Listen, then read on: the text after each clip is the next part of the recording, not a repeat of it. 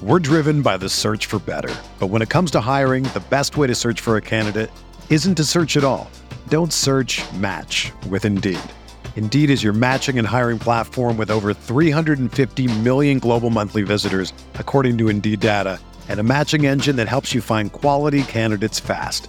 Ditch the busy work. Use Indeed for scheduling, screening, and messaging so you can connect with candidates faster. Leveraging over 140 million qualifications and preferences every day, Indeed's matching engine is constantly learning from your preferences, so the more you use Indeed, the better it gets.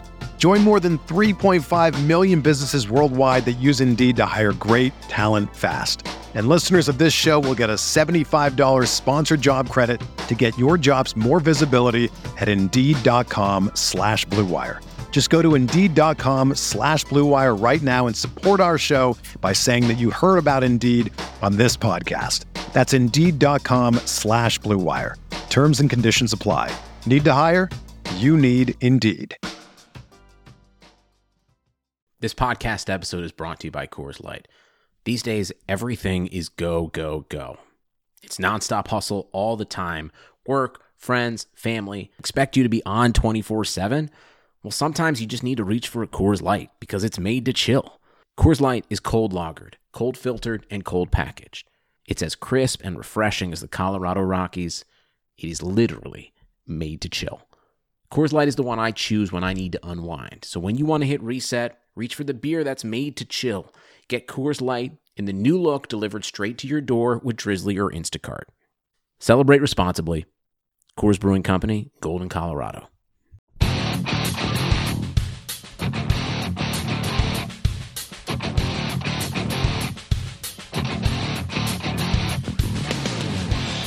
All right, everyone, what's going on? How you doing? What's up? Welcome to the future award-winning Talk of Buffalo podcast. I'm your host, Patrick Moran.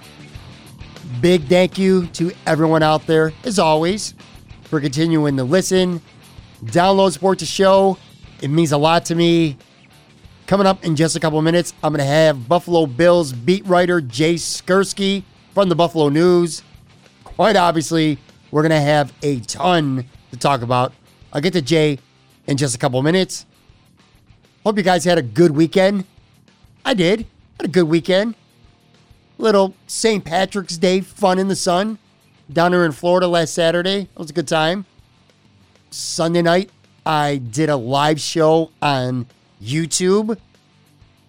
Not something I do often. In fact, not something I've actually ever done really before. Uh, I did the Overreaction Sports Podcast. I did a tape in with Joe Miller. Joe's with Buffalo Rumblings now, and what he's doing, in fact, I was his first guest ever for doing this, is he is taping his show live on social media on Sunday night, you know, YouTube, Facebook Live, Periscope, all that stuff. And that's a video, and then he's dropping it the next morning, audio style, for his weekly Overreaction Sports Podcast. And I'll tell you what, man, it was fun. I had a lot of fun, but I got to miss something, you guys. I was a little nervous, man. A little nervous. Haven't really done video stuff before. Not much at all. In fact, I never did anything quite like I did with Joe last Sunday night. And it's not that I don't want to.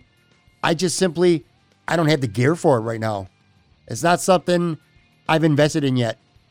Um, and, I'll tell you what, watching myself back on video live Sunday that re- that reaffirmed that for me for sure, man.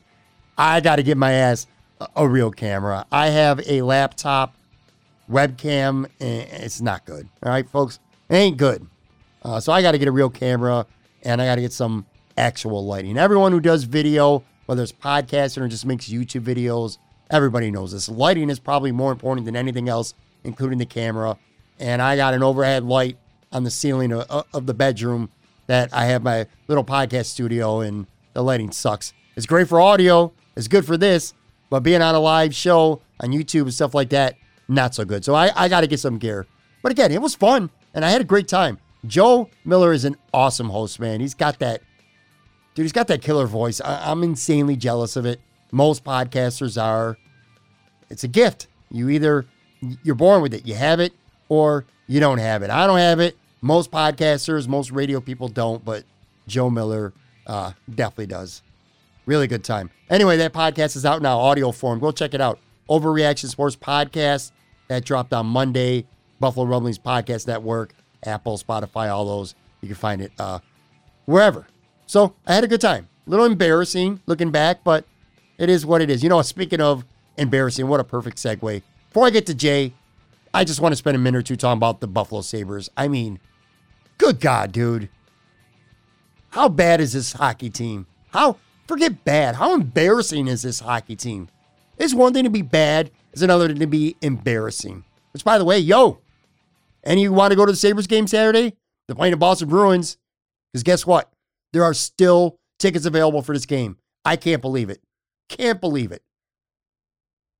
They can't sell 2,000 tickets for a hockey game when fans have literally went more than a year without being able to get into arena and watch an NHL game.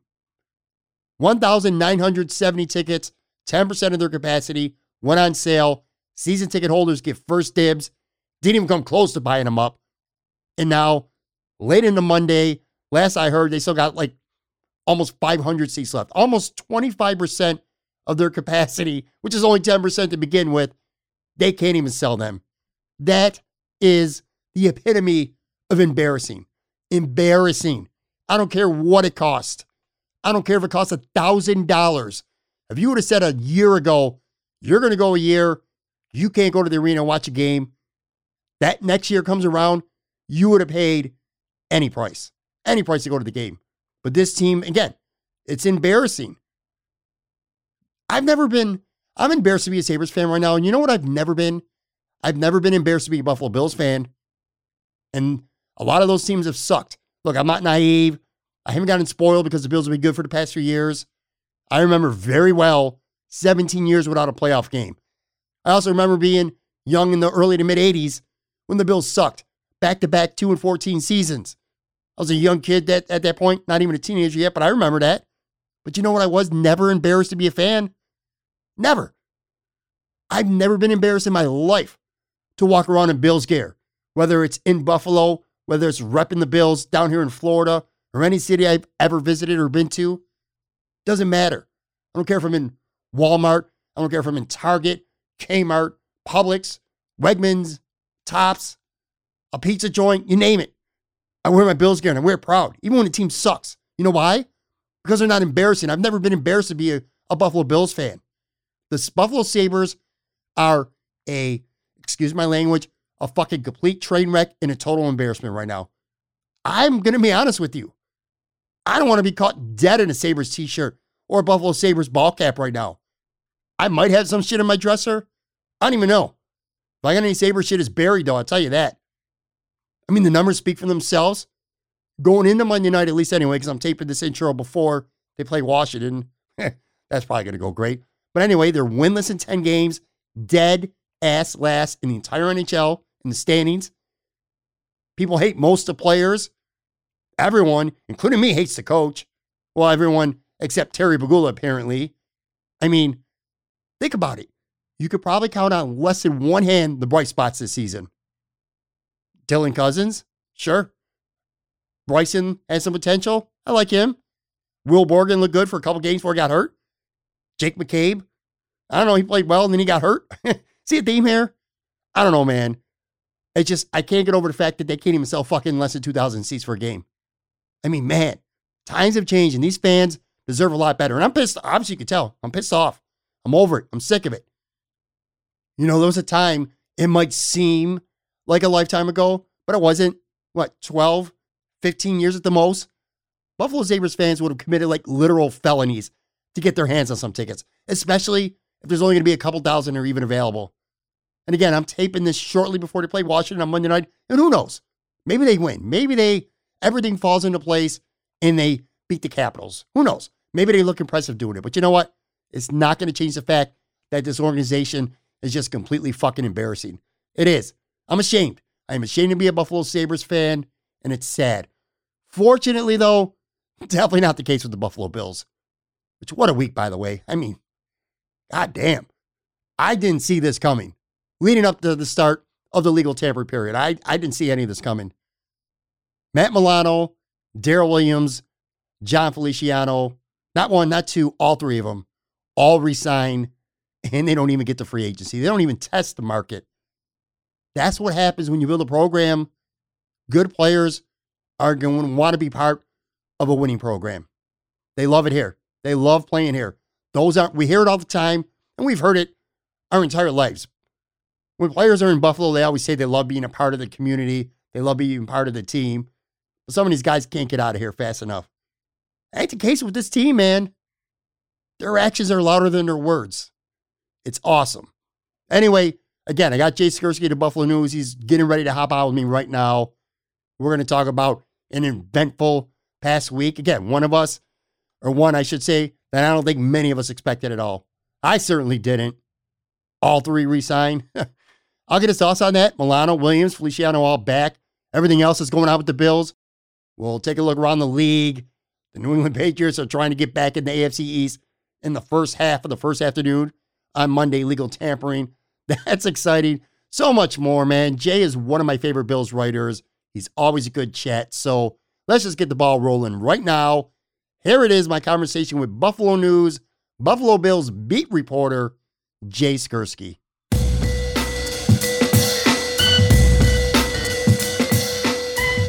All right, I am joined right now by Buffalo Bills beat writer for the Buffalo News, good friend of mine, Jay Skurski. What's going on, Jay? How you doing? Hey, well, we were just talking before we started, and uh, we each have the Sabres game on in the background. So, I mean, I guess we've both been better. But other than that, I'm doing well. How are you? I was good until you brought that up. Uh, listen, so you're a, a Bills reporter, but you're also a Western New York born and raised native, and obviously you care about the Buffalo Sabres. And I got some like question, you know, some typical small talk, like things that we do. Obviously, we're going to talk some Buffalo Bills, some NFL. It's day one of tampering, or I should say night one at this point. We're taping this pretty late in the Monday night. We'll get to that, but I got to start with the Sabres. I mean, Jesus, Jay, I mean, I don't, I'm at a loss right now. So we're watching this game as we're taping. It's into the third period and it's five nothing. Five nothing. And they look like they dude, I'm trying to keep my composure here.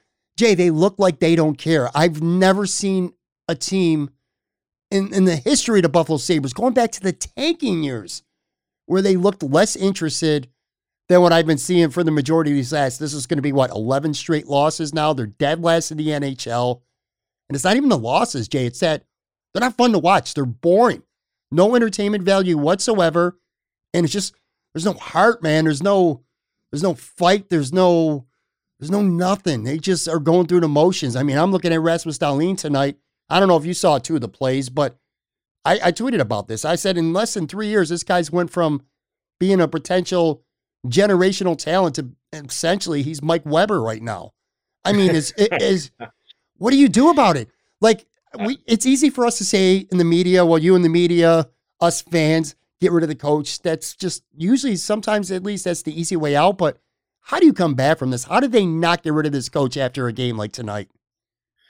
Well, all right. First of all, let's start at the beginning. It's six nothing now. Okay. So, yeah. while, just... while we were getting ready to start, Ovechkin uh, scores. Uh, I think he's sixth all time now in goals. So we at least saw a little history tonight. But no, I mean, where do you start? You're right. I, let me start at the beginning, right, of my Sabres fandom because I, growing up, I grew up in Lewiston. I was a Sabres fan way before I was a Bills fan. I, you know, I followed the Bills. Like I, I, knew what they were doing. You know, watched the the Super Bowl years were probably, you know, wide right was probably my first Bills memory. But I, I absolutely would consider myself much more of a Sabres fan growing up than a Bills fan, and that was just the sport. I just I, I took the hockey. I mean, I remember when Lindy Ruff played for the Sabres before he coached the Sabres. I, you know, Alexander Mogilny to this day is my answer for who my favorite athlete growing up was. Probably my favorite athlete of all time. I mean, he is what really you know made me fall in love with what with watching hockey and and you know the the, the line with Patrick LaFontaine and just you know what what they did. Um, in terms of making me a hockey fan. So yeah, to say yes, I work at the Buffalo News, right? And uh, part of following the team is you know professional, but this is personal for me. I mean, I you know I, I have loved this franchise for as, as long as I can remember, and you know, I've passed that down to my son. You know, poor him. You know, who's uh, just turned seven and he loves the Sabres, and and you know he's at the point now where this past weekend, you know, the Sabres games were on, and before it was I want to watch the games, and now it was oh yeah the Sabres are on, and that to me is scary. That is worrisome about what this franchise is doing to its fan base. I mean, they are actively turning their most diehard fans, and I mean, a seven year old kid who doesn't know any better knows that he doesn't want to watch this team anymore because of, what you said, how boring they are, and just how awful it is, how predictable it is, and yeah, they've they've got problems from top to bottom, uh, and that to me is the biggest one though, is just the apathy and and the disdain. Quite frankly, I mean, I can't think of a of a team, and you know, you're uh, uh, I'll age you. You're a little bit older than me. Can you remember a team in Buffalo sports, not just the Sabres, that was openly as loathed as this one? I Never. mean, the tank, you know, never, right? I Never. mean, you, you you go back to the tank years, and at least there was a rooting interest in the games, and no matter what side of the tank you fell on, the games were intriguing for some reason. I mean, these games are the absolute opposite. And I mean, th- this this team is actively despised by its fan base. And you know, you said where do you start? Well, obviously the coach isn't the answer. We all know that. I mean, the guy's a dead man walking. I don't know what they're waiting for, but the issue to me is the the lack of compete, the quit in this team. It goes beyond just the coach. I mean, they've got to get rid of a, a huge portion of this roster, and then that leads me to you have a general manager who was running HarborCenter a year ago. I mean, what qualifications does Kevyn Adams have to rebuild this team? Why would anyone trust him to make the type of trades and the type of transactions that you have to make? I, I mean, I, I'm just at a loss as to what the Pegulas are doing with this team. Uh, clearly, it hasn't worked. And the worst part about this is that there's no reason to think that it is going to work because they don't have the right leadership structure in place. We know they don't have the right coach. We know they don't have the right players. But I, I'm concerned that they don't have the people in place to get them out of this. Yeah. I mean, when you look at the the numbers, them in itself is enough to fight, get the coach fired to start. I mean, they're 09, 09 and 2 now in their last 11, 2 14 and 2 in their last 18. And Ralph Krueger, 7 23 and 4 over his last 34 games. That's despicable. And going back to those tank teams, Jay, there was a difference. Back then, the deck was stacked against that team. That was management tanking the roster, getting rid of good players, but they competed every night. They're, they weren't good enough to win, but those guys that were out there wanted to win. They competed. I think they did anyway. Again, if a player was playing too well, they got rid of him. You know what I mean? right. or, or right. whatever, you get hurt, whatever have you. So I think the, the organization was tanking, but the players, I think for the most part, were hungry to win. Um, this team doesn't look hungry to win. They don't look interested in playing hockey. It's scary. And I mean, you hit on it perfect. It's I'm a knee jerk reactor or a knee jerk reactor, man. I overreact to freaking everything, dude. But I'm looking at Twitter and to some extent Facebook, friends of mine or people that I know that are like the most optimistic Sabres fans ever, to the point that it actually annoys me that they're still optimistic about this team. They're jumping off now. They're done. They can't take it anymore. It's got to start with the coach. I mean, by no means is that it, though. It's, it's much deeper than just Ralph Krueger, but they got to do something. And, I, and when I say something, I'm not talking about it at the end of the year.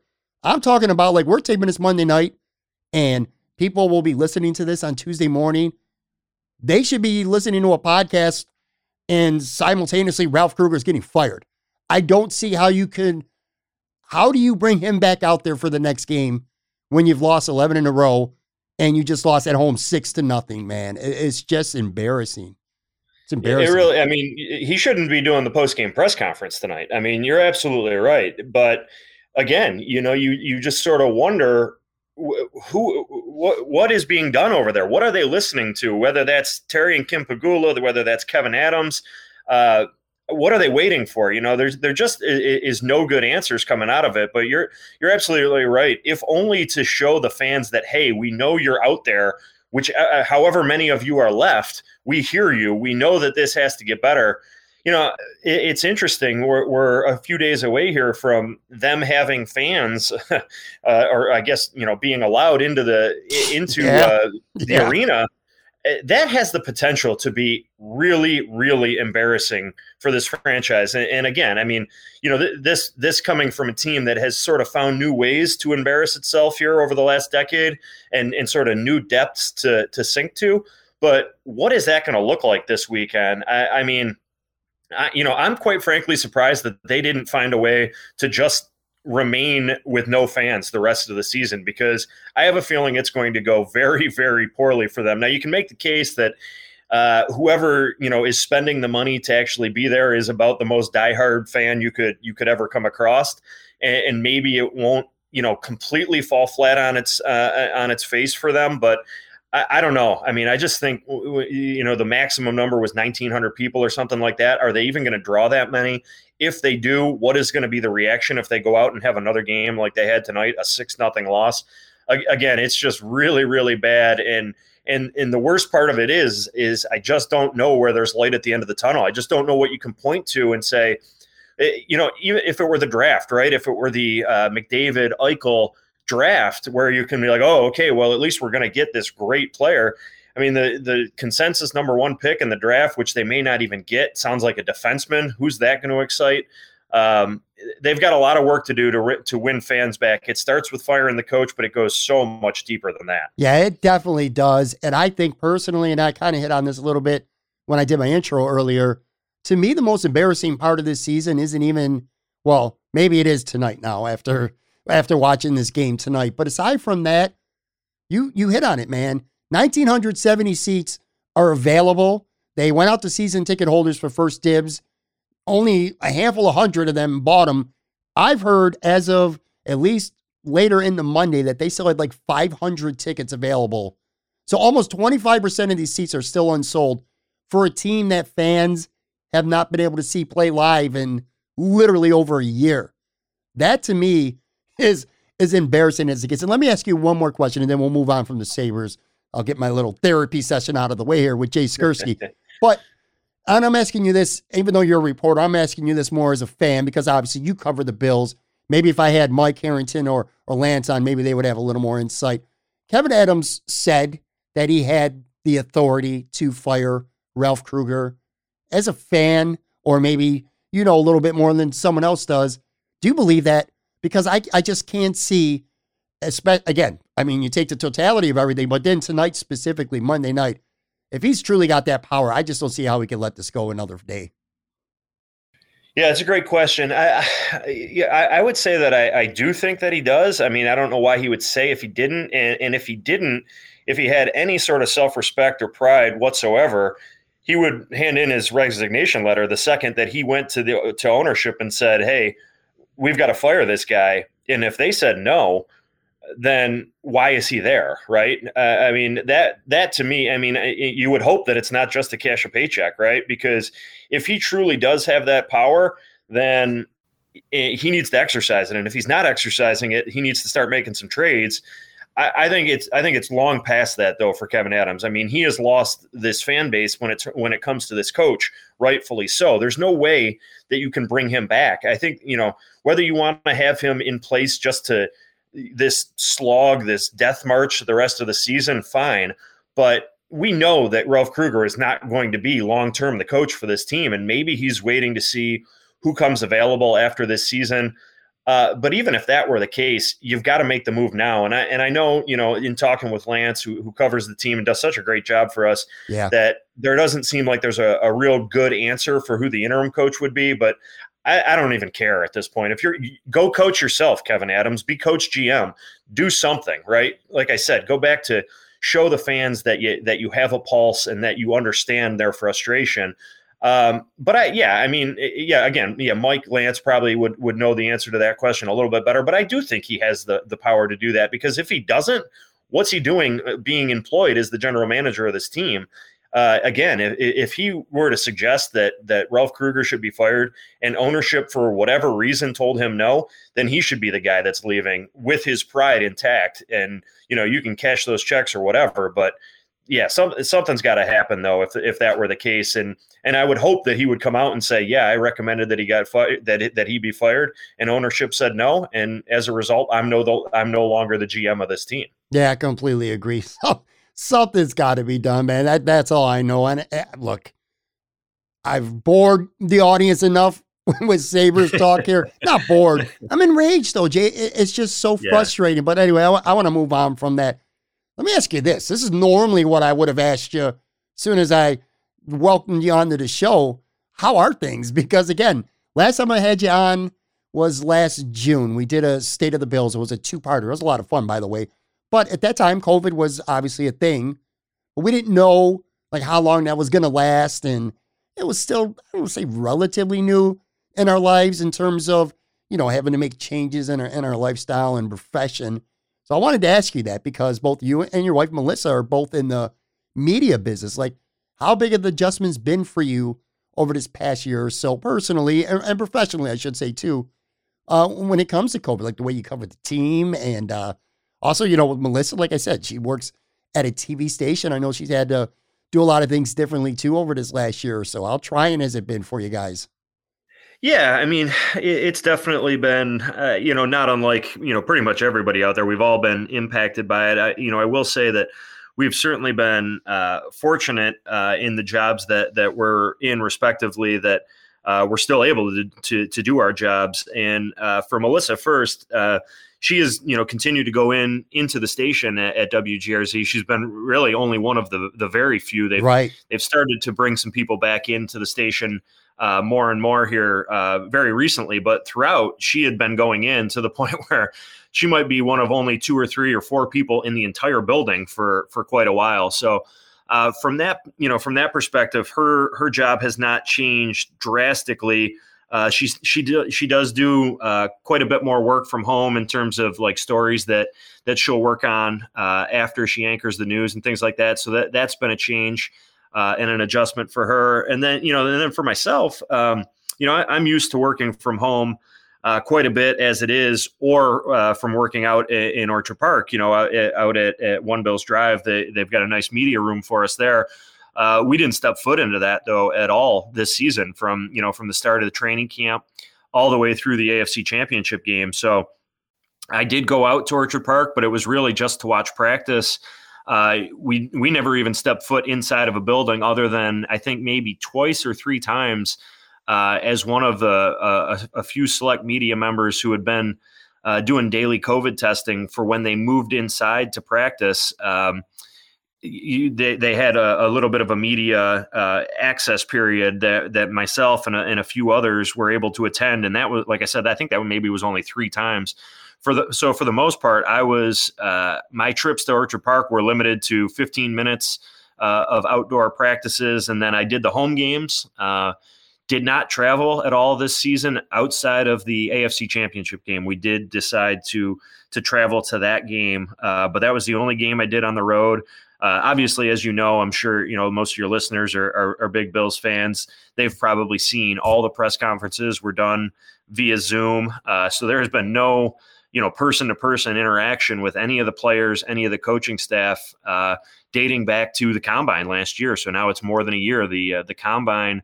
Uh, was the last time that we were in front of Brandon Beane and, and in front of Sean McDermott. So uh, in some sense, it, it's gone by pretty quickly. But I think for most people, uh, you know, most would agree that this year has been a drag. It's been an absolute drag, and you know, hopefully there's some light at the end of the tunnel here. And and, and you know, I don't anticipate spring or the draft really being all that much different in terms of uh, availability um, and what we may see. Um, I'm hoping by training camp that that there'll be some sense of norm- normalcy to what we do, uh, whether that's interviewing players in person, you know, being at practice, uh, whether it's at St. John Fisher or if it's still in Orchard Park. Um, so you know that's the hope, though. I, I, think you know I speak for for everyone when I say we're we've made it through it, and uh, we're we're we're just hopeful that that the finish line is in sight here, and, and things get back to uh, a lot more sense of normal uh, really really soon. And I'm sure you obviously share the sentiments that given everything that's happened in this country and this world over the last year, you know, considering over, well over half a million people have died from COVID, just having your health and being able to live let alone still be able to do your job in itself is a blessing. But that said, covering the team full time for a living, how difficult is it having to rely on primarily Zoom pressers where you're probably used to asking, you know, whatever story, whatever angle you're approaching, you can ask an unlimited amount of questions, or you might talk to one player and then you want to talk to a couple of his teammates to get some other perspective, you know, to put in a story. It had to be a lot more harder to be able to do this year when you're doing these Zoom pressers where maybe you get two questions yeah. for a lot of them. Like, did that make the job like much harder for you to be able to do? Yeah, it's a great point, and and absolutely it did. It really uh, altered uh, the type of stories that we can do. I, a good example uh, toward the end of the the 2019 season, I did a story about the uh, the jersey swap that you see so frequently, or you used to see, I guess I should say, so frequently at the end of the game, uh, where you know uh, whoever Josh Allen will give his jersey to Sam Darnold from the Jets or something like that. So I, I wanted to do a story just about you know how that's become a tradition in the NFL and talk to some of the guys in the locker room about like who they've swapped jerseys with, why it was important to them, the meaning behind uh, some of the jerseys that they've gotten, and it was pretty cool. It was it ended up being a really fun story. I, you know, I learned a lot from it. I, I I liked it. It was one of my favorite stories that I had written. But I must have talked to probably twelve or thirteen guys in the locker room and that's the type of thing that you just can't do anymore. You you just were not able to do that type of story last year uh, because there you know we were we could put in requests for players and the Bills their PR staff is great. They they do a good job at at uh, honoring as many of those requests as they can. Sure. But in a normal year, it's easy to just go around the locker room and after practice get five or six of those interviews done one day do the next day get you know three or four more. And before you know it you got you've talked to 10 guys. Well now if i'm putting in a request for one or two guys that's about all i'm going to be able to get. And so to find those unique angles and uh, those stories that are maybe a little bit off the beaten path was so much more of a challenge and it's one of the big big things that that I miss from being in the locker room and one of the main reasons why I, ho- I hope our access to the locker room isn't forever changed because of this because I think there's real value in that and, and to your point you know whether it's just talking to a guy about a teammate um, you know those rare instances where you know and it, it's just human nature right? You know the conversations I think uh, are, are much more free flowing when you have them face to face over, you know, in, instead of over Zoom or even over the phone, that kind of thing. So, for a lot of different reasons, it, it, definitely made you know the job more challenging in that regard. And I think it's and it's not just me. I don't I don't want to you know this to come across as uh, you know oh woe is me media guy complaining about his access.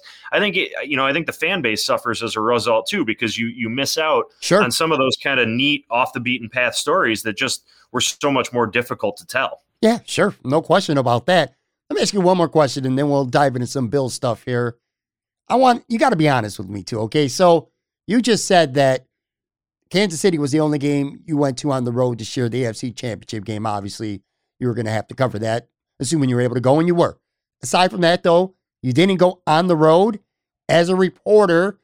Did it suck this year? And, and again, I, I got to keep saying this because let's look at the grand scheme of things. So I don't want to say, oh, Jay's complaining about this or that.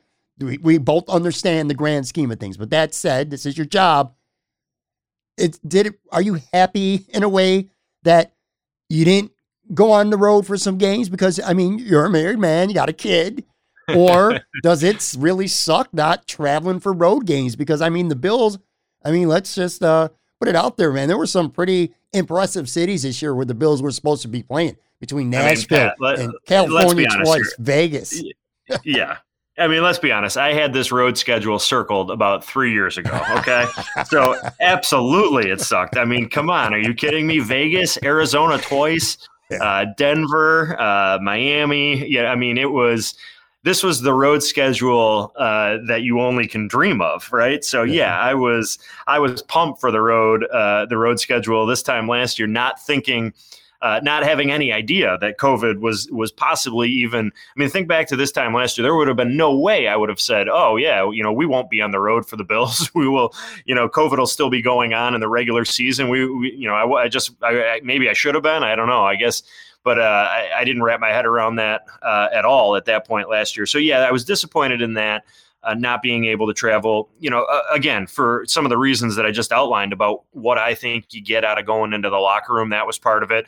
Selfishly, I'm not going to lie, wanted to visit some of those cities, absolutely. And then I will say, though, that one of the, uh, one of the cool parts about it was getting a chance to watch uh, the games with my son, which I've never really had the opportunity to do that. So right. the, the, first road game, I think, was actually Miami, uh, and it was really kind of kind of crazy. It was I'm thinking to myself, man, I'm I'm sitting here, I'm I'm on my couch and I'm watching the game with Elliot. And the last time I, I actually looked it up, the last time that I had covered a game, uh, or I, I had not. We're driven by the search for better, but when it comes to hiring, the best way to search for a candidate isn't to search at all. Don't search. Match with Indeed. Indeed is your matching and hiring platform with over 350 million global monthly visitors, according to Indeed data and a matching engine that helps you find quality candidates fast. Ditch the busy work. Use Indeed for scheduling, screening, and messaging so you can connect with candidates faster. Leveraging over 140 million qualifications and preferences every day, Indeed's matching engine is constantly learning from your preferences, so the more you use Indeed, the better it gets. Join more than 3.5 million businesses worldwide that use Indeed to hire great talent fast. And listeners of this show will get a $75 sponsored job credit to get your jobs more visibility at Indeed.com slash BlueWire. Just go to Indeed.com slash BlueWire right now and support our show by saying that you heard about Indeed on this podcast. That's Indeed.com slash BlueWire. Terms and conditions apply. Need to hire? You need Indeed. And on the road for a game, he was only one year old. Uh, so wow. he, you know he obviously wasn't watching. Uh, you know he wasn't watching the games back then at that point too. So so to be able to watch the game with him, kind of talk to him about what I was seeing, you know, a little bit about what I was doing.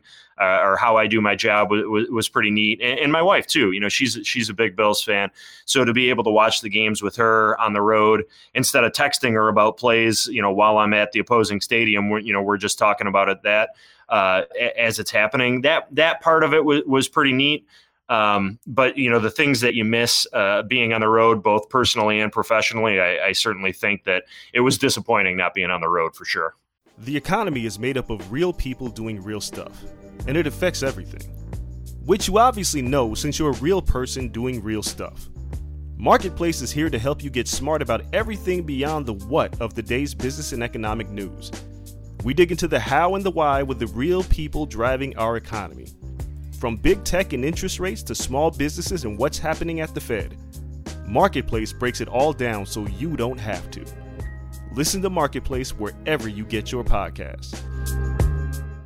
All right, let's turn our attention to the team that you covered, the Buffalo Bills. So I talked to you, I don't know, roughly a, week, maybe a week and a half to, to set up this day to have you on the podcast. I said, all right, I got to get Jay on. It's night one of the legal tampering period. The one thing I don't think that I expected to talk to you about was commenting on the Bills re signing Daryl Williams, Matt Milano, and Jon Feliciano. All three of those guys got done. None of them even hit the market.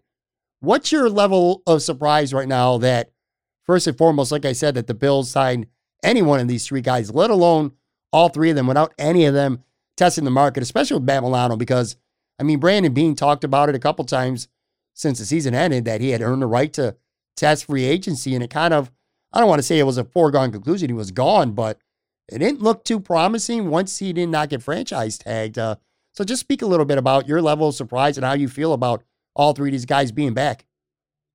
Yeah, I mean, I think if it was uh, you know a scale of one to ten, uh, how surprised I am. I mean, I I got to be close to a ten. You know, easy easy a nine. Uh, you know, when you when you factor in all three of them, maybe you know getting one back, okay, I could see that. Maybe even two. But uh, you know, if we had we filmed this or, or, or recorded this uh, a week ago at this time, there would have been no way I would say that they were getting all three back. And to your point, you know, Brandon Beane used the earn the right line with Matt Milano. That's the same thing that he said last year about Shaq Lawson that he had said about Jordan Phillips. And we saw with both of those guys what happened. They they left for uh, for big paydays elsewhere. And, and certainly, I thought Milano was going to be in line for a, a similar type payday, right in that range, maybe even of uh, you know ten million dollar average annual value. I know there was a lot of speculation that he might be worth even more than that. And you know, you look at some comparable contracts. You know, Shaq Thompson down in Carolina being one uh, at the twelve million dollar year mark, and for Brandon Beane to get him not only just re-signed, but to get him at the cap hit that he's got him at in 2021 is just a I, th- I think it's it says a couple of different things. Number one, it's a great job, not just by Brandon Beane too, but by the guys that he's got in his front office working around him. Kevin Meegank, a guy maybe not any Bills fans have, have even really heard of, but does a lot of work with uh, contracts and the salary cap. Uh, sort of a behind the scenes guy. He he should get some credit here too. But uh, in the larger sense, what it what it says to me is that the it's not just lip service when Matt Milano tells his agent, "Hey, I want to get something done with the Bills. We've got unfinished business there. I want to be there." And we talked about it tonight on uh, our, our, show on Channel Two with uh, with Adam Benigni and, and Vic Carucci and myself. The just the absolute sea change that there's been in terms of free agency for this franchise. You you know you think back to five, ten years ago uh, going back to the days of uh, landing Terrell Owens or uh, Mario Williams in the the hope, right, that this this guy would be the silver bullet and fix everything that's wrong with the franchise, and uh, or you've got to pay the guy more than he's going to get anywhere else to come to Buffalo. That's all gone now. I mean, the Bills can sell themselves as a winning franchise with a young quarterback who's ready to take the next step. And guys that have been here, like Matt Milano, like Daryl Williams, like Jon Feliciano, they know, right? They know what it's like to play in Buffalo. They're not worried about, oh, it's Buffalo, it's small market, it snows a lot. They're none of that matters to them. They've been here. And I, I, it's something I've said about Buffalo for a long time. If you know, you know, right? And there, there's that big mural downtown that says "Keep Buffalo a secret." Well, I think it is a secret for for guys in the NFL until they get here. Yeah. And then they realize that they love it here, right? I mean, yeah. Stefon Diggs might be the best example of that. This guy is a superstar in the NFL. And what's the what what was one of the first questions that was asked after he was traded here? Oh, you know, is he going to be happy coming to Buffalo? You know, small market. It, it, you know, is he gonna is he gonna like playing there? Is it going to be is it going to meet his needs? Well, I think if you ask Stefon Diggs today, there isn't another market that he'd want to play in. And that to me speaks to the front office. And let's give Terry and Kim Pegula some credit here, too. I know we, you know, eh, with, with the way things are going with their other franchise here in town, that maybe they don't always get some credit, but they have built something in Buffalo uh, with the Bills that has been special. And fans, I think, get some credit here, too. I mean, you you talk to these players, they absolutely adore playing for this fan base, and you know you see it in the playoff games. Only sixty seven hundred people, but they were loud and they you know it, it, to be a bills fan I, I, think they've taken some pride in making this a place that players want to play so there is a long list of reasons why free agents either want to stay here or maybe we'll see here in the coming days want to come here. And it's not just about money anymore which you know ultimately that is going to be probably the, the number one factor for any free agent. But the bills have a lot of other things working in their favor where if all things are equal and the money's close hey i am going to go to buffalo. And boy oh boy it didn't used to be that way for a long long time. Yeah i mean you go back just even a handful of years ago like say during the rex ryan era and many many regimes before that there were two ways a, a free agent was coming to Buffalo. A, the Bills were going to overpay him significantly more than anyone else, kind of like say Jacksonville would have to do right now to to attract someone. Although maybe that's not fair because Trevor Lawrence is coming there. But you get the point. You were going yeah. there if if the Bills overpaid you, or if no one else really wanted you. If you were basically a cast off, and this is where you could come to kind of re-kick your career, jumpstart your career again. You know, and that's what those were the scenarios where people would come to Buffalo. No one came to Buffalo because they thought they had a chance to win or because the culture was great and the you know the team was good and had had a chance to compete for titles. So that's definitely a, a, a pleasant change for sure. When it comes to Milano, the sense that I got on basically Twitter is it was kind of like a 50-50. I think people wanted him, but I think including myself to be honest with you that I kind of resigned myself like I said to him testing the market and going to get that bag like they like to say somewhere else. Um, I don't think there's any question that the defense is better when Matt Milano than when he's not in the lineup. We saw that last year. It was night and day differences. As far as I'm concerned, that Chiefs game aside, which nobody played good in that Kansas City game, wasn't just him. But I want to talk to you about the offensive line here, Jay, because this to me is a little more fascinating. The Bills, the offense was explosive. They won 13 games. Josh Allen had an MVP caliber season. They threw the ball with a lot of success. They did not run the ball very effectively. Brandon Beane said it during his um, season-ending press conference. The Bills don't necessarily need to run the ball more; they just need to run it better. So the offensive line has been a big question over these last couple months, and you have three fifths of that offensive line where I think their futures were a little bit in flux. I'm talking about Williams and Feliciano, and also Mitch Morse. There are a lot of rumors or suggestions that he might end up getting cut to save some cap money. Anyway, long story short, Mitch Morse takes a, a, a I don't want to say a small, but he took a moderate pay cut to stay here this year, restructures deal, move some money around, whatever. They re-signed Daryl Williams and they re-signed Jon Feliciano. So where do you stand with this offensive line right now? Obviously, the Bills feel comfortable. These are all multi-year deals. And with Cody Ford hopefully back healthy at left guard, Feliciano's definitely playing right guard. I mean, you got all five of your guys back now. This line didn't play together as a unit. I don't think that these five guys played a snap together all season at the same time last year. How do you feel right. about this offensive line? And in terms of running the football, do you think it's more, is it a scheme issue? Is it these guys, these five guys up front? Is it the running backs? Like, what do they need to do, in your opinion, to be able to run the football more effectively?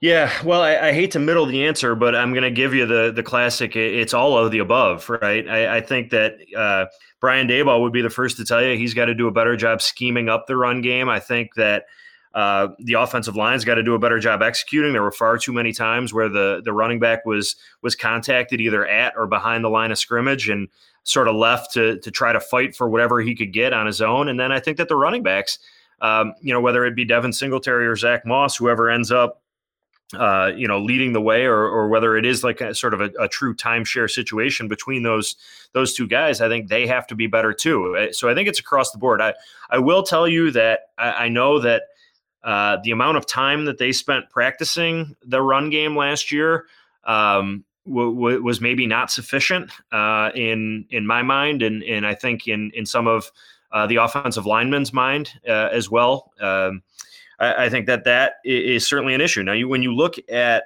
the results of the passing game, it, it kind of you can kind of see why that is, right? I mean, they threw the ball almost as well as any other team in the NFL, and and by several measures, maybe as uh, as well as any team in the NFL. Um, that being said, though, you know, so people listening might say, well, why are they harping on the run game? I mean, they finished number two in in offense in in, in scoring offense, and and I get that, but you know, if you look at that Kansas City game, when things aren't working for Josh Allen in the passing game, it would be nice if you had some semblance of a running game to lean on, and they just didn't have it. So, however they go about fixing that, whether it is through uh, you know new players, uh, certainly on on the offensive line, it doesn't look like that's going to be the way that they go about it because you know if Cody Ford comes back and is healthy, I expect him to be the starter at left guard. And to your point, that's it. That's your five right there, right? And you know, we we'll see what they do with Ike Boettger. You know, if he uh, comes back as a restricted free agent, but you're locked in, and you're locked in not just for 21, but you're locked in for 2022 as well. So they've got all five starters. They've got an opportunity here to really build some continuity. And I know that's kind of a buzzword when you talk about the offensive line, but um, and it, it it also is going to start with some guys taking a step forward too. And that starts with Cody Ford, high second round pick. The team traded up for, couldn't really find a position for, finally got him locked in at left guard. He's going to need to be better in year three than he has been his first couple of seasons. Even a guy like Dion Dawkins, who they went out and paid, you know, listen, they're paying him like a top 10 tackle. I'd like to see Dion Dawkins make a Pro Bowl. I, you know, I, I think he's far from the problem on that line. But when you're talking about needing to improve the run game and needing to protect Josh Allen, you need your franchise left tackle. You want him to be a Pro Bowler. I don't think that's too much to ask. And then you look at the right side and and at Mitch Morse too. I mean, let's call what happened with Mitch Morse what it was in the middle of the season. He got benched. Okay, there was they, they thought for that game in Arizona that he was not among their best five offensive linemen. And, and to your point, you know, he takes a pay cut. You're not asking a guy to take a pay cut if you're totally satisfied with his with the level of his performance. So Mitch Morse has got to be better. And then on the right side, you know, I think Daryl Williams had a great season for what he was, which was sort of a, uh, just an, an absolute home run of a find in free agency. But now the expectation is raised for him. Right now he's a nine million dollar a year player. Yeah, it's it's great to be a two and a half million dollar a year player and give them what he gave them. He's going to have to give them that and more as a nine million dollar a year player. And then Jon Feliciano. Lastly, on him, you know, I think. I think he's a good player. I don't think he's a great player. I think he might be, quite frankly, he's a little bit overrated by some Bills fans, but so be it, right? He's back. He's got a new contract. They love his toughness. Josh Allen loves him. All five of those guys, individually and collectively, need to be better in 2021 than they were in 2020. Where do you fall with the running backs, Singletary and Moss? Do you think this team is good with them going forward for another year? Because I, a lot of people who will say yes to that will say they've used third round picks, day two picks in back to back years to that, I say, so what? Use another one this year and the year after that too, if it's going to make your team better. But anyway, when you see those two guys, are you satisfied with them or not satisfied with them? Are you confident in them two being, whether you want to call them one and two or one A, one B, whatever you want to call it? Or do you think that they might be better served to bring, uh, whether it's a decently quality veteran or, I don't know, man, a day two, hell, maybe even a pick at 30 if Travis Etienne happens to fall or, or Najee Harris? The, the, the, Bills consider that. Like, where do you think the Bills are at right now when it comes to what they think of the running back position? Yeah, I think I, I, think that's a really interesting question. I think maybe really one of the, maybe the most interesting question of the offseason, particularly when you look at where they're drafting in the in the first round and, and where running backs are, are kind of projected to go in this draft. I think it's you know it's maybe a coin flip if there even is one picked in the first round, and uh, if it's Najee Harris or, or Etienne from from Clemson. Um, I think you can build a pretty good case either way. Uh, you know, the case for it would be give this offense playmakers. Who cares where guys were drafted? Um, if it's going to help Josh Allen and if it's going to help the offense be more explosive and match points with a Kansas City, then do it. Right? It doesn't matter if the if you've already got two third round running backs on your roster. If if you think Travis Etienne is going to come in and and be a touchdown machine for you, then you draft him at number thirty. And I I I can listen to that argument. You can also listen. You you can also kind of make the case that hey, that's really not ideal asset management if you're going third round, third round, first round for running back, it kind of speaks to missing on on some third round picks. So, right. Uh, part of that is knowing when to cut bait too, right? You know, you look at a, a, draft pick like Zay Jones, who who this, you know, Sean McDermott was here when Zay Jones was picked. It didn't work out, and to their credit, they moved on rather quickly. So. I would be right now. I'd be the, I'd be in the camp that if you believe a running back at 30 gives you the best chance to improve your uh, your your offense and add explosive explosiveness to it, then I would be for drafting a running back. I don't know what free agency does for me uh, at that position. I think you know it's a young man's position, maybe more so than any in the NFL.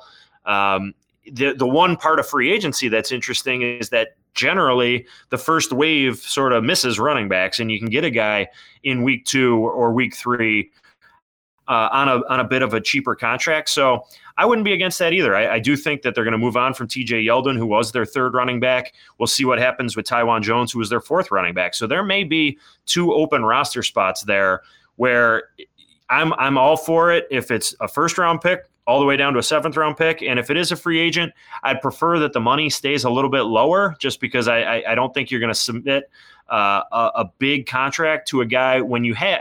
I'm and to get back to the beginning of your question, I'm not ready to give up on Devin Singletary and Zach Moss. I don't think they should be either. Uh, Singletary's regression as a sophomore was a little bit troubling to me. I would like to see him make a comeback, but hey, let's see. Let's go to let's go to training camp, and if it's those two, and it's an open competition to see who starts the you know starts the season as their as their number one back, I think that that could potentially bring out the best in both of them, which would be a good situation for this team to have. So no, I think it's far too early to give up on either of those guys. One thing you said, I completely agree with it too, is this or this organization isn't afraid to to let go of a player early if it's not working out. Like you talked about, Zay Jones, uh, in Spain signed an extension. Next thing you know, he's benched and then he's cut. So they they will make a move if they feel like it's not um, working out. One of them, speaking of cuts, Quinton Jefferson one and done. I'm not sure that I'm not sure how he was used. I'm not sure how he was supposed to be used. He was just he was just another guy this year. Um, not, not nothing. He wasn't terrible, but you know, nothing spectacular. And that was a pretty, considering the cap situation, probably a pretty easy decision. 6.5 million save with no dead cap. But speak about John Brown. That's what I w- was getting at here. Saved a lot of money, so it, it made economic sense. I feel like John Brown is just a flat out victim of caponomics. I don't think it's a question of they didn't want him here, but you gotta sacrifice some some players to be able to do some of the things that they've done in terms of keeping their own core. Do you think though that he's as people are making it sound like the, the, guy's so easily replaceable, and I'm not quite convinced of that. And I know Gabriel Davis's name keeps coming up, and he does have a lot of talent, but John Brown did a lot, man. He could he could take off the top. He was a good intermediate route runner. He could take a two yard swing pass and take it 75 yards when healthy, which was a problem last year. But like, what are your yeah. thoughts on John Brown, and what do you think they might do to replace his production, or do you think it's just going to be one of those next man up situations with Davis and Hodgins and maybe McKenzie if he's back, whoever. Yeah, I you know I I think he'd be a nice player to have. You you'd love to have him, but you weren't going to be able to to squeeze it uh, in, in, a year where the cap you know decreased by as much as it did. I mean, it just didn't make sense to pay uh, a guy who you know had struggled to stay healthy this past season, uh, nearly an eight million dollar salary cap hit. You know the the production uh, didn't justify the salary in, in, that sense. But I'm with you. You know, you you do wonder, you know, is Gabriel Davis's success uh, as a rookie? How much of that you know can be attributed to Stefon Diggs and Cole Beasley uh, that you know that opposing defenses had to pay attention to? And you know, with a with an expanded role, uh, is his production going to week in and week out? Uh, you know, match that because there were games where he, you know, I, I thought, you know, really really shined. And then there were games where, understandably, as a rookie, where they were kind of quiet, you know, and now with a lot more on his plate, you know, those games where he's quiet, you know, you're not going to be able to have as many of those. But I, I would not be surprised at all. You know, we just talked a, a, little bit about running back and adding weapons to the offense. I wouldn't be surprised at all if we saw this team as early as day two. I don't think it'll happen in the first round, but as early as day two, if there's a receiver that they like, that they think can, as you mentioned, take the top off the defense, because you wonder where is that true speed threat going to come from right now, right? Because, you know, Davis, a little bit bigger of a receiver, Diggs, uh, is certainly fast, but you know, he, you know, vertical threat is not all that he does. It's not all you want him to do. Um, so you know, if there's a true speed guy in the second or third round that you think defenses are really going to be afraid of, I mean, look at look at Kansas City, right? With drafting uh, Mecole Hardman in the second round out of Georgia a few years ago, when you already had Tyreek Hill and you already had Sammy Watkins. I yeah. mean, that's just weapons on weapons on weapons, right? So I would not be at all surprised if that's the route that the Bills went. And and to your point, you know, we it, they've already lost Andre Roberts from the receiving corps of last year. Isaiah McKenzie, a pending unrestricted free agent. We're going to have to see what happens with him. You can make a case here, a, a, kind of a sneaky case that wide receiver is a little bit of a need for this team, even uh, going into the draft. You know, because you do have guys from the practice squad who are going to compete. Jake Kumerow, Duke Williams are, are back but neither of those are are in that John Brown mold of receiver who primarily wins with his speed. So. Uh, I, I, think that run, or excuse me, I think that wide receiver is a position that we should pay kind of close attention to, particularly when it comes to you know scouting those draft prospects and those guys that are maybe outside the top, you know, top top of the first round, but are still top 100 draft picks, say, like second, third round. I, I think that that could be a prime position for this team to address. Uh, I'm not surprised though to get back to John Brown that that this move happened. I think it's just a an unfortunate reality of the salary cap in a year where you know everybody says that the cap was reduced by 15 million but you got to remember it wasn't really reduced by that it was reduced more by about 27 million because these teams were planning for about a $12 million increase uh, right. uh, from what it was last year, not a $15 million decrease. So when you factor in that big of a cut, I don't think you can look at John Brown, uh, what he gave the team last year, how old he is at this point in his career, and be surprised that they decided to move on. I want to point out to everyone listening that we're taping this Monday night. It's now after 10 p.m. So I don't want to assume that the night is over. I made that mistake last year one year ago, almost literally at the exact same time. It was Monday night and it was well after 10 p.m. I was in the middle of taping a podcast when the Stefon Diggs trade went down. And then shortly after that, they picked up Addison too. So something could happen late at night. But as of right now, the Bills haven't signed anyone today. The only thing they've done is um, they gave a one year extension to Tyler Matakevich, which basically was preventing him from getting cut. They could have saved like $3 million had they cut him. I'm sure that that extension and something to do with lowering his cap number for this year so he could stick around. Good special teams player, but it would have been tough to justify paying him that much money for this season under the cap. But anyway, before we move on to a couple NFL things, if you were to play devil's advocate right now, it's easy. And again, this organization has earned the trust of fans. So when they make moves, you don't really need or want to second guess them. You want to believe that every move is going to work out. Now, of course, not every move does. But when you look at these moves right now, like especially the three re-signings, if you were playing devil's advocate, is there one or maybe two of those that maybe you don't resign? Maybe you let this guy see what he can get, and maybe you take that money and spend it somewhere else. And again, that's not to say the Bills are done because they very well may not be done. But as of right now, they haven't signed anybody. And uh, are you good with all three of those resignings? Well, uh, yeah, I'm good. I'm good with all three of the resignings, and and the reason why is because you know Sean McDermott at, at his end of season press conference was very clear about what his goal for this offseason was. It was to to run it back. He wanted to bring back as many of his guys as he could, and to see Brandon Beane deliver on that shows that these two guys are in, to borrow a, a Russ Brandon term, they're in lockstep, and I like to see that. I you know that is a, the sign of a good working relationship between your head coach and your general manager. Now, I do think that there is a fair question to be asked about now what, right? What's next? Because running it back is great. And for all the great team, you know, all the great things that this Bills team did in 2020 and, you know, it, winning the AFC East, ending the, the playoff uh, uh, drought without a, a playoff victory, um, that that's all well and good. But listen, they were outclassed in the AFC Championship game against Kansas City. How are you better today than what you were uh, on January 24th? I don't know that we can can say.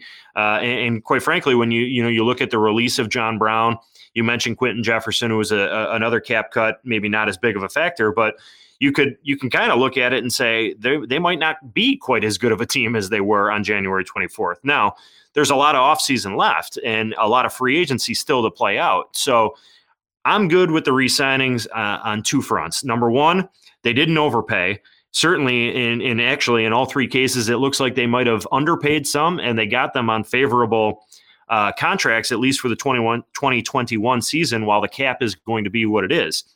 And then number two, that was the stated goal of the head coach. So the general manager is delivering what the head coach wanted to see happen. Now, I think the real work, and, and, you know, listen, Brandon Beane's already done some good work here this offseason, but he's got some more ahead of him because you got to get better as a as a franchise, as a as a team. You've got to, and, and listen, the goal for this team is, is very simple. It, it's the Super Bowl, right? That's the next step. You've made it to the AFC Championship game. It's how do we get to the Super Bowl? How do we beat the Kansas City Chiefs? How do we beat potentially the Tampa Bay Buccaneers or whoever represents the NFC? How do we become Super Bowl champions? I don't know that we're much closer to knowing that answer in terms of how this team is better, but we do know at least that they've delivered on step one of the offseason, which was to retain as many of their own that they wanted to. And, and, they've been able to do that thus far. Still got some, you know, some guys out there that I think, you know, they, they're probably going to be interested in re-signing if they can. Uh, but again, you know, the, the, the, the second wave of free agency, because I, would say we're already past the first wave here, really. Uh, there's a few big names left out there, but a lot of, you know, a lot of movement already around the league today uh, is going to be big. The second, the third wave of free agency, and then the draft. Brandon Beane, and this this going forward is going to be the key, not just for this offseason, but for this franchise. But we're going to run into this situation every year if this team continues to have success. Guys are going to approach free agency and they're going to get paid, and it's going to happen where the Bills aren't going to keep everyone. And the only way to replace them on cost controlled contracts is through drafting well. So that that in the in in this offseason is going to be huge for Brandon Beane. Well, there's still again, we're in night one of uh, tampering period of free agency. By the time people wake up and hear this tomorrow and maybe they've listened and they have lunch, the Bills might have filled one or two holes. But yeah, I think they need a pass rusher. I still think they need another one. I agree with you about wide receiver. I think they need to add to that room somebody faster. We haven't even talked about corner. I mean, Levi Wallace is not restricted. It's not known if he's coming back. Josh Norman's probably gone.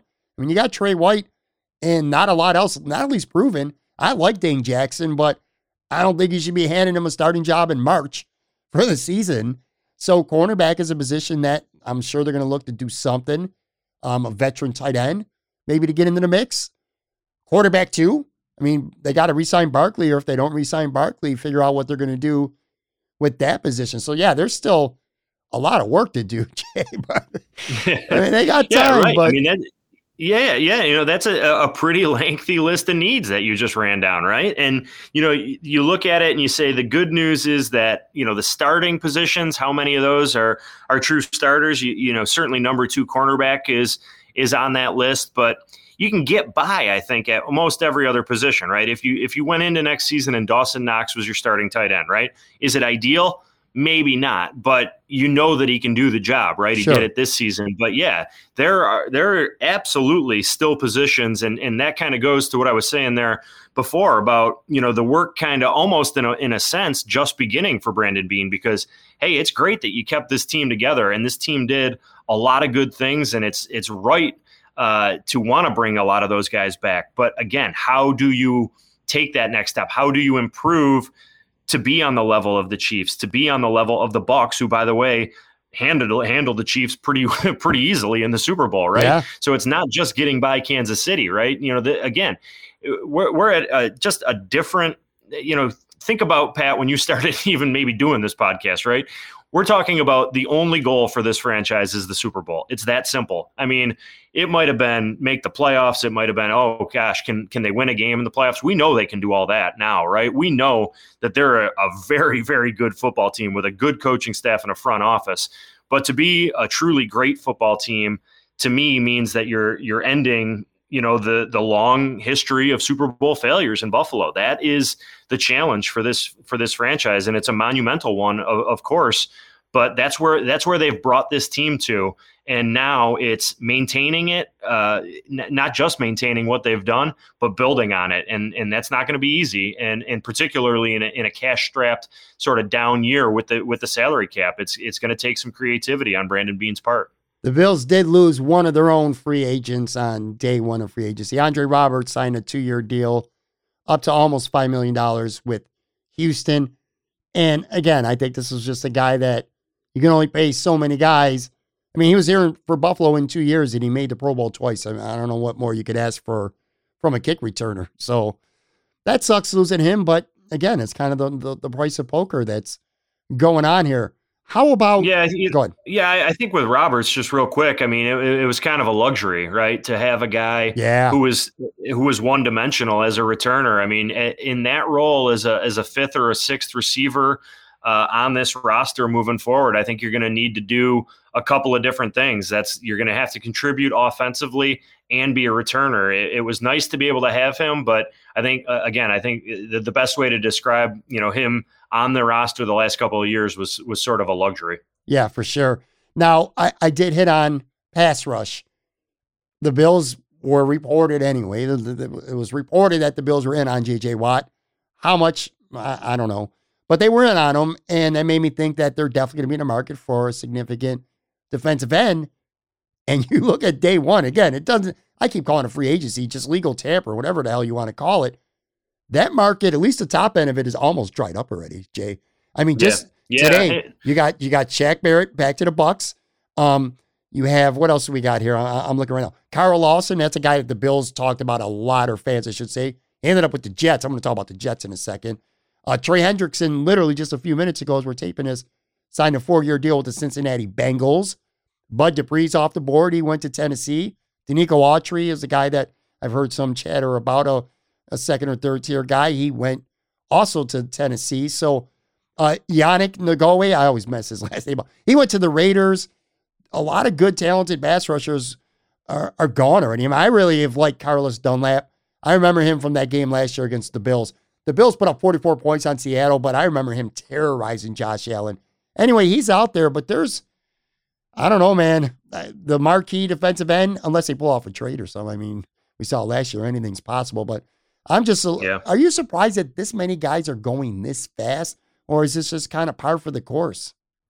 Yeah, no, you know, I'm not I'm not really surprised. I mean, you know, edge rusher is a position that you know they're getting paid in free agency. It, it happens every year, I believe, next to quarterback that uh, edge rusher is you know defensive end uh, is the the second highest uh, franchise tag. So that that just goes to show how the position is valued in the NFL, whether you know you want to classify it defensive end, outside linebacker, or whatever.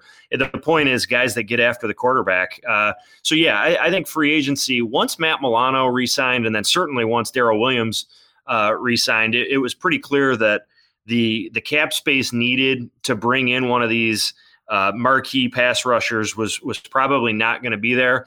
One guy that I've kind of kept an eye on that I'm really interested to see what happens with him is uh, Haason Reddick from the the Cardinals. Yeah, he was uh, he had a really interesting career. He was drafted as a linebacker, and uh, it was a first round pick. He played inside linebacker and and really did not play well at all uh, for Arizona for about three and a half years, and then finally in his fourth year.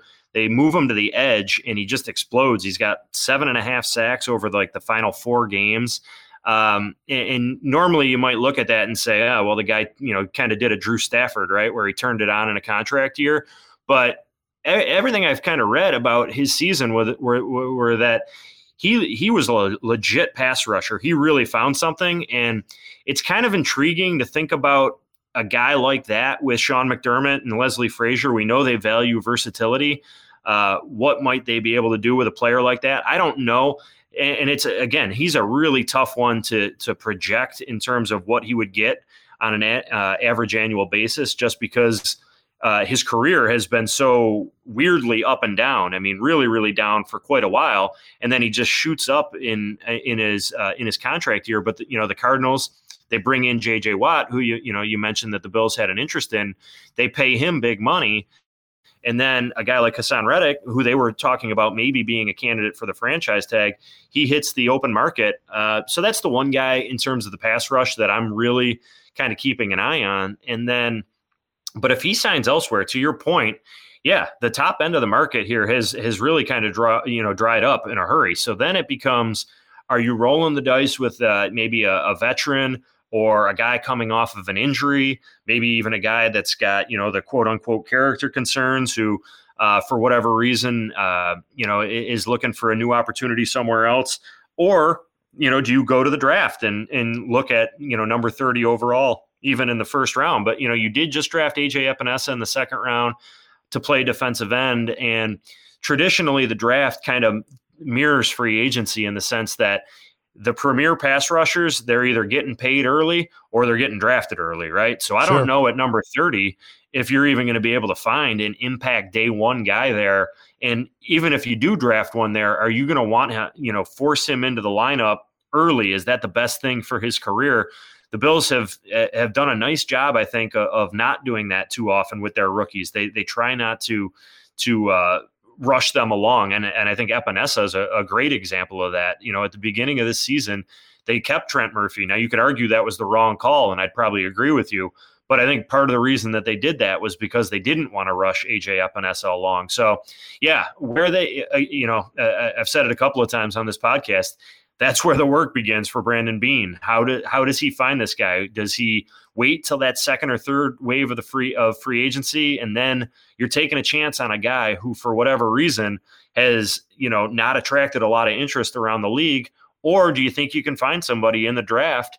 And can you wait until number 30 in the draft to find a, a guy who is going to make a meaningful impact for the pass rush? Because Sean McDermott, again, you know, we go back to, you know, his end of season press conferences, which uh, just a little side note on McDermott press conferences during the season, I find them to be passable. Okay. but I, I've found him the last couple of seasons after the year ends to really take a different tone and to be a lot more open than he is during the season. Yeah. And one of the things that he said this uh, at this one was that the four man pass rush wasn't good enough. So again, we know that that is a priority for this team to improve. So I, I definitely think that that is uh, on very up high on the to do list still. One guy that I didn't mention that's on that upper tier list is still out there is Jadeveon Clowney, but again, he might be a guy that uh, financially doesn't fit into the, the the plans for this team. Um, quickly, just let's talk about a couple, the teams in the division. I love what the Jets did today. They signed two guys that I like a lot, Corey Davis and Carl Lawson. And again, Carl Lawson was coveted by a lot of Bills fans and a lot of Bills podcasters and bloggers out there. So if you're listening, don't go turning the tide because he went to the Jets and saying he was overpaid. You know how that works. Jonnu Smith, everyone's overpaid and not worth the money once they sign with another team. That's not yeah. Buffalo. But anyway, Lawson and, and Corey Davis, man. I mean, he's got legit wide receiver one potential at least. I don't know, man. How do you feel about the Jets? Because look, Adam Gase to me was the biggest problem. Not the only problem. They're just not good enough. But he was a big problem. And you got a new coach. You got, again, two good players right there at Quinnen Williams. You got Sam Darnold, who's probably a trade chip. You got the second pick of the draft. You got a shitload of cap room. They they strike me as the kind of team, or if they do things right, they can. I'm not going to go as far to say they can win a division. They're not going to win a division next year, but you see it every year. Jay, you cover the NFL, man. Teams go from worst to first all the time, or at least they go from third or fourth pick in the draft to being a wild card team in one year. You see it all the time. Yeah. I'm not saying the Jets yeah, are going to be yeah, that. Team. I mean, I, I, think the big issue that I see with the Jets, I agree with you. I, I, think what they did in free agency, I think those guys can help them. Uh, my, you know, my only question, it's it's the question with the Jets: who plays quarterback, right? What do they do? Do they do they trade Darnold? To your point, um, and, and, I think maybe for for all parties involved, that might be the best solution. You know, I think he could use a fresh start in his career, and I think the Jets with with bringing in a new head coach, I think it's fair to to Robert Saleh. Uh, Saleh that they give him the opportunity to sort of handpick his quarterback, whoever that may be.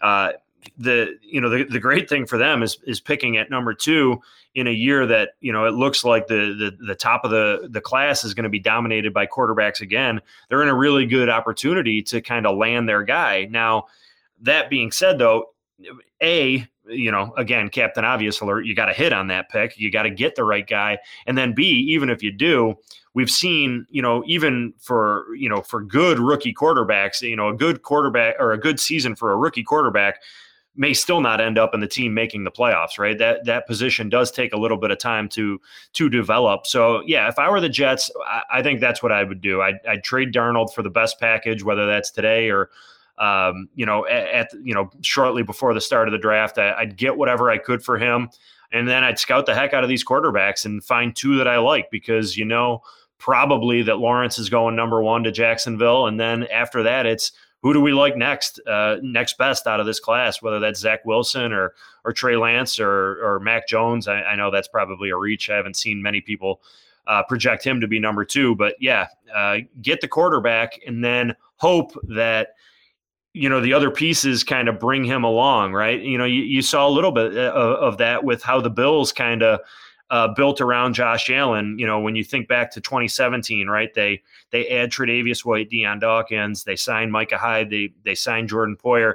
They they sort of added some pieces that they knew were going to fit long term, all while kind of angling their way toward drafting the quarterback who ended up being Josh Allen. So yeah, I think I think it's a good day if you're a Jets fan. I think you're looking at it and saying, "Hey, we made the team better, and we're in a pretty good spot, almost no matter what in April." Um, you know, again, to, depending on hitting on the on the quarterback, which is is much easier said than done. Now the Patriots dominated the headlines on day one because they were very active.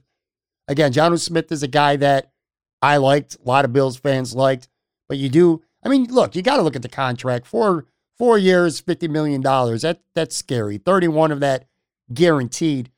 But then they signed Matthew Judon. It's um, all right. And then two receivers, Nelson Agholor, Kendrick Bourne. Eh, I don't know, man. I'm look, I, I am not that Bills fan who's going to bash every move New England makes. I've said all along, I think New England's going to be extremely aggressive. They're not going to lay down in 2021, basically like they did last year. Bill Belichick's too old for that shit.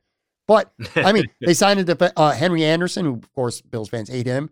Uh, Davon Godchaux, yeah. the DT from Miami, he's a good player. He might be actually one of the better signings.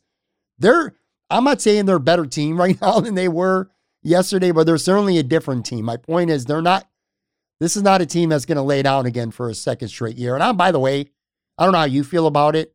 Maybe I'm completely wrong. I'm not convinced that Cam Newton, despite signing that deal, I'm not convinced he's the he's the answer there. Like he's going to be the guy under center. I think he might be potentially the starter, but I could also see him being the backup because his contract would allow for that if they could swing and and get a Deshaun Watson or somebody else. I'm not saying that's going to happen, but I don't know, man. How do you feel about the Patriots right now?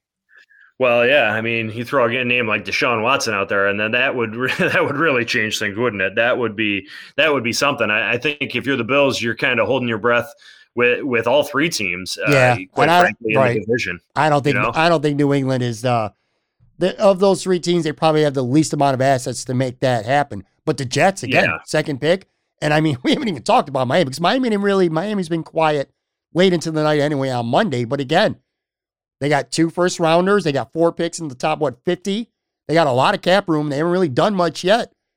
They're Yeah. a team that concerns me. Like they're they're going to do something. And plus, out of these other three teams in the division, I mean, they're the team that last year was the biggest threat to the Bills. What would you do if you're uh what do you think they're thinking right now at quarterback? Like, do you think they're confident in Tua going forward? Or do you think that they're really trying to make a big time push to get Deshaun Watson? Obviously, getting Deshaun Watson would change the entire landscape of the AFC East.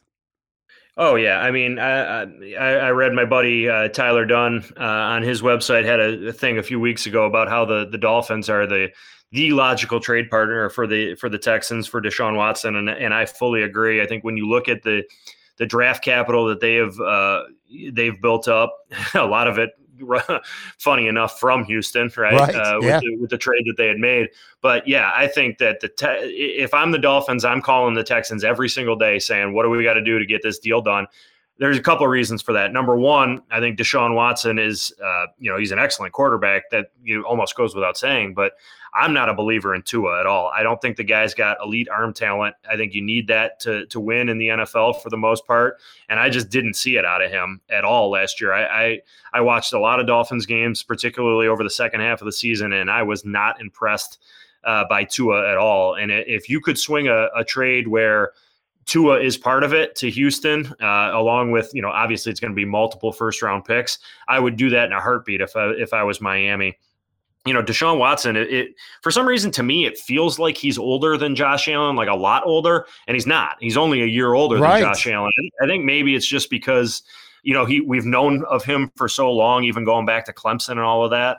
Uh, it's just maybe he's been on our minds for for longer. But yeah, to me, Miami is the I think the ideal trading partner for Houston. I think Houston is going to come to the realization sooner than later that they're going to have to make a move with Watson. And if, if that's the case, I think Miami makes a lot of sense because even if you don't like Tua and you say you don't want him, uh, you've got the number three pick. That's that's probably going to get you a quarterback. Although you know you maybe want to get to number two, so you you have your choice if it's not Lawrence, uh, who we all think is going number one.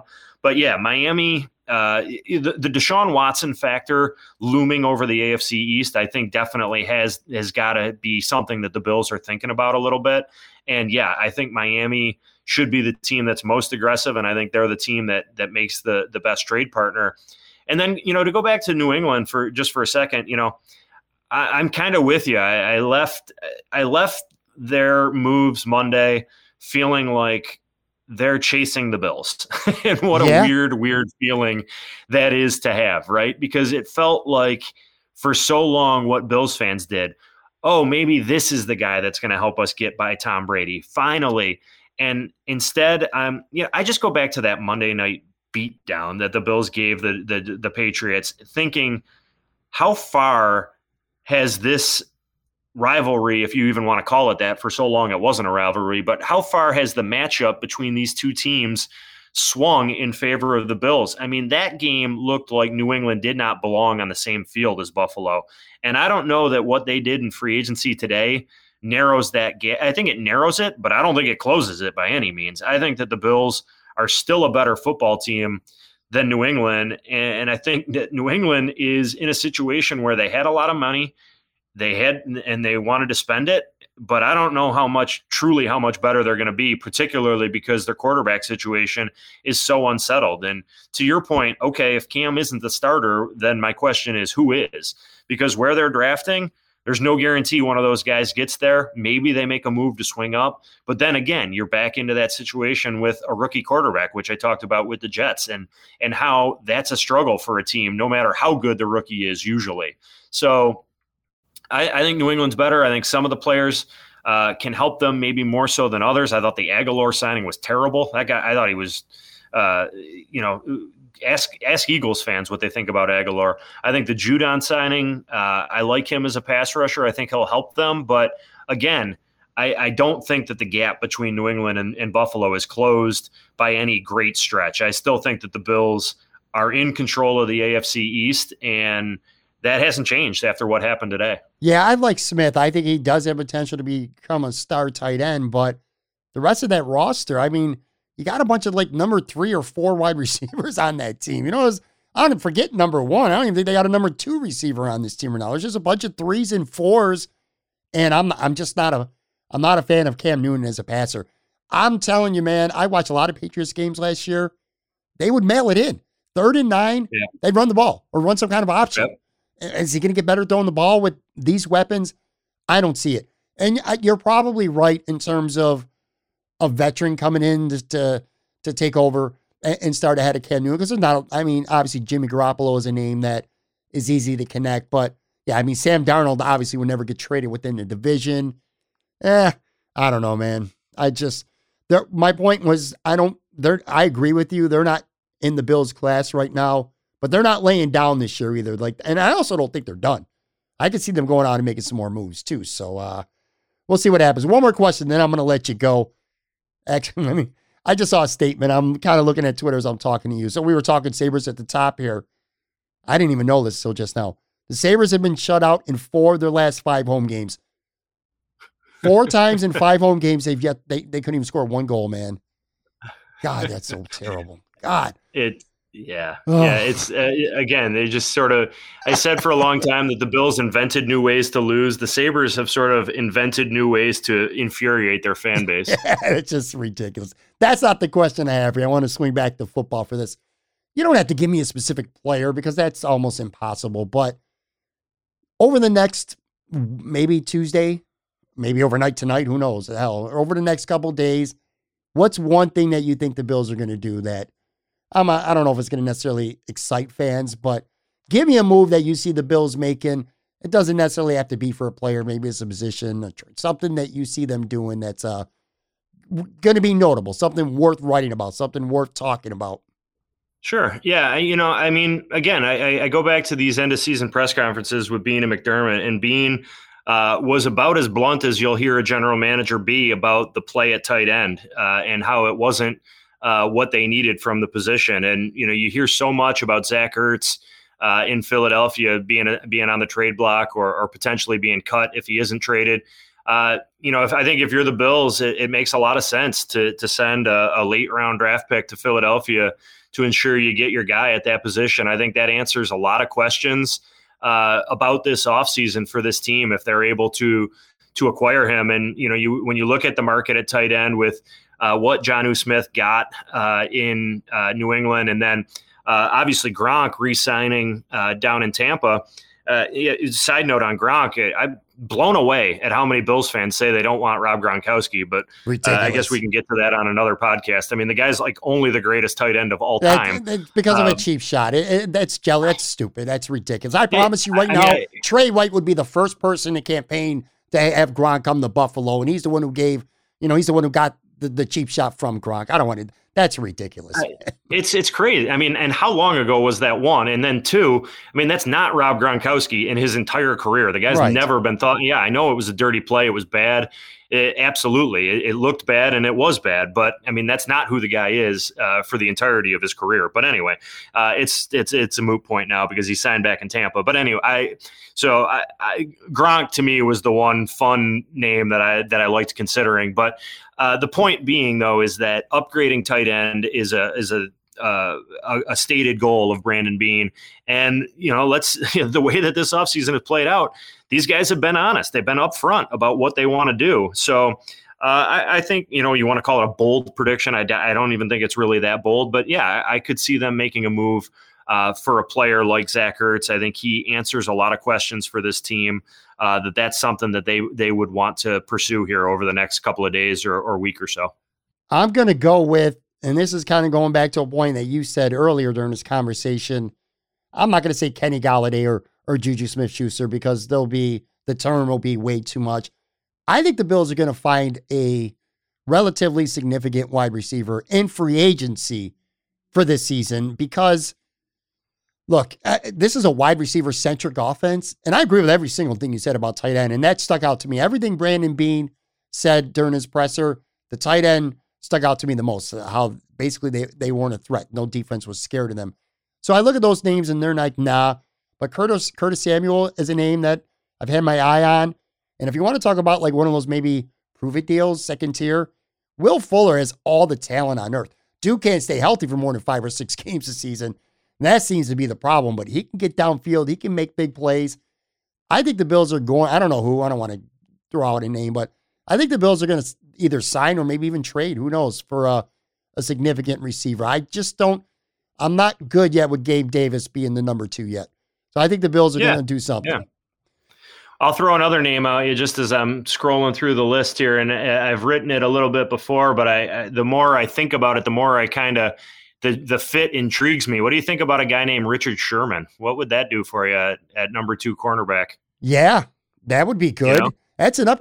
Again, we haven't even talked. We've barely even talked cornerback right yeah. now. That might be their arguably their their their biggest hole right now, or at least where they lack any kind of veteran depth is that corner right now for sure. Well, you know, it's fit into their MO here over the last three seasons. They have signed uh, veterans to one year deals, Josh Norman being one of them, Kevin Johnson before that, and then Phillip Gaines before that, too. So we, we've seen a track record where that's the move that they, they like to bring in uh, a veteran to, to sort of fill that number two cornerback role. I, I don't know. Sherman may still be out of their price range. Um, but to me, that's kind of an intriguing fit, particularly for a guy who I think would add a lot to the locker room. And you know, if he wants to, you know, you know, call it chase, whatever. If he wants to chase another ring, I think the Bills would give him that opportunity. I mean, he saw firsthand uh, with the 49ers this past season. I thought, you know, arguably that was Josh Allen's best game against San Francisco. So Richard Sherman's got a pretty good idea uh, of what kind of quarterback the Bills have here. I wonder, you know, I wonder if Brandon Beane made a call, just how interested he'd be in Buffalo. Yeah, that that's a good one. Well, it's going to be an interesting week, interesting couple weeks leading up to the draft. Hopefully, you have some cool shit to write about. That's probably all you care about at this point, or some good stories to to be able to tell people, which I'm sure you will. But any, anyway, and I hey, I need to pick a bone with you too before you uh-oh, go. Um, what's up? What yeah, on Facebook, and you didn't answer me on Facebook. That's fine, whatever. What What's the problem with Dave Matthews Band? Why are they in your top five overrated overrated bands? bands of all time? Yeah. Yes. I don't. All right. You know what? I don't pers. I don't hate them personally. I hate that all my friends like them so much. Honestly, okay. all my friends every didn't he come to like Darien Lake like every year? Oh yeah, but those are great. Ah, so much fun. That's all I had to hear about was Dave Matthews from all my friends. Man, I don't know. He, he, maybe he is a good musician. I, what was he? he was in a movie with Adam Sandler and Jennifer Aniston. I actually thought that was pretty. He was pretty funny in that. I don't know, man. You know, uh, yeah. I don't. I don't. I stand by it. I still say they're overrated, but they're overrated not because I think they're garbage or their music's garbage. they're overrated because that's all my friends ever freaking talked about. And, I yeah. and I got sick of hearing right. about well, that. I mean, I get okay. Then I, I mean, that's fine, but it that that doesn't sound like a real real great reason to me, if I'm being honest. It's because not. I mean, I, I, I had to I had to pick the bone with you. I was like, you know, that's fair. I, I just don't. Get, And you're not the only one. I I see it all the time, and maybe I just don't want to let go of like you know high school and college years, and I still like like to like hang on to those memories, but man, I love Dave Matthews. I love going to their concerts. I think he's a super talented, really kind of eclectic musician. I don't know, man. I I and you're not the only one who see who says Dave Matthews is overrated. And I just don't see it. Like I feel like feel like the guy's super talented. I just don't get the hate. But all right, all right I just well, well listen. I, wanted to get an answer. I admire your passion because it's pretty well documented. Me and John Wawrow don't really get along so well uh, on Twitter. We've went at it. I, honestly, half the time I'm dicking around with him. And I don't think he's being over. Well, actually, he probably is because he doesn't know how to have a sense of humor. But anyway, the one time I do get serious with him is when he disses Toto. Toto is my shit from the 80s, man. Africa, Rosanna, uh, I could go on and on. I love Toto, yeah. and John calls him overrated and trash, and that actually legitimately pisses me off. So as you were saying that, I'm thinking in my mind, you know what? I think Jay's actually a little bit annoyed with me for real.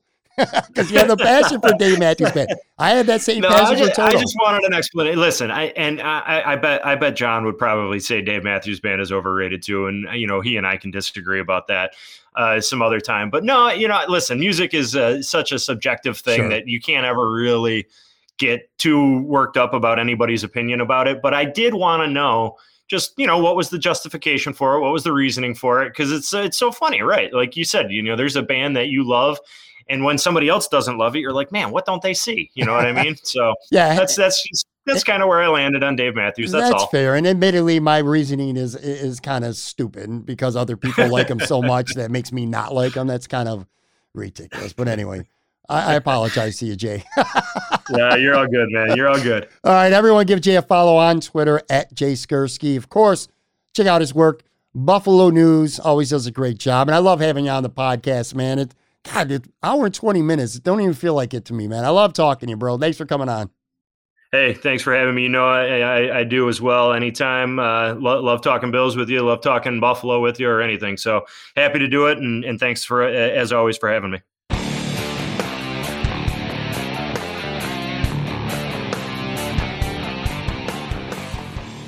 All right, boys and girls, that is going to do it for today's episode.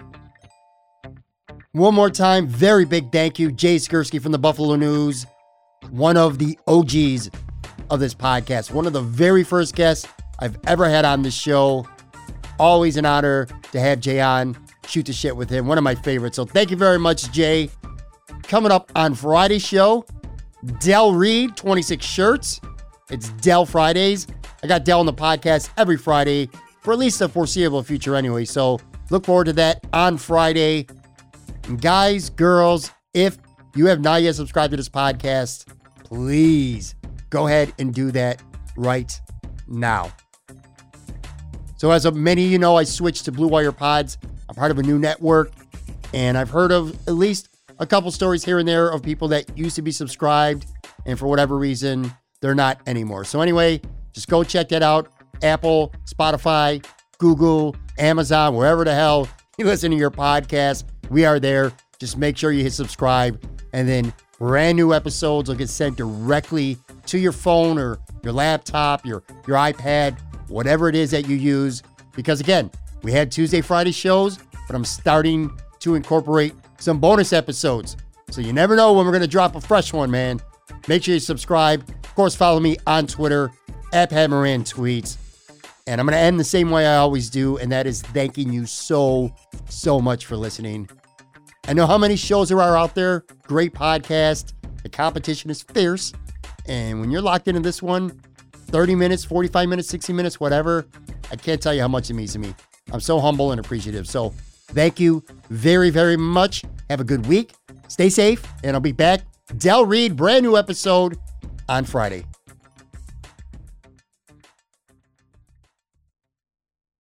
Whether you're a world class athlete or a podcaster like me, we all understand the importance of mental and physical well being and proper recovery for top notch performance. That's why I'm excited that Unifyd Healing is sponsoring podcasts on the Blue Wire Network. Unifyd Healing is a new and super innovative global network of wellness centers powered by Energy Enhancement System, or EE System. If you haven't heard of the EE System yet, then you'll want to listen up. This technology promotes wellness, deep relaxation, purification, and rejuvenation. Wherever you are across the globe, access to a center is easy and affordable. Interested in experiencing the EE System technology for yourself? Go to unifydhealing.com slash bluewire to learn more and find a center near you. That's unified, U-N-I-F-Y-D, healing.com slash bluewire. No material or testimonials on the Unifyd Healing website are intended to be viewed as medical advice or a substitute for professional medical advice, diagnosis, or treatment. Always seek the advice of your physician or other qualified healthcare provider with any questions you may have regarding a medical condition or treatment and before undertaking a new healthcare regimen, including EE system.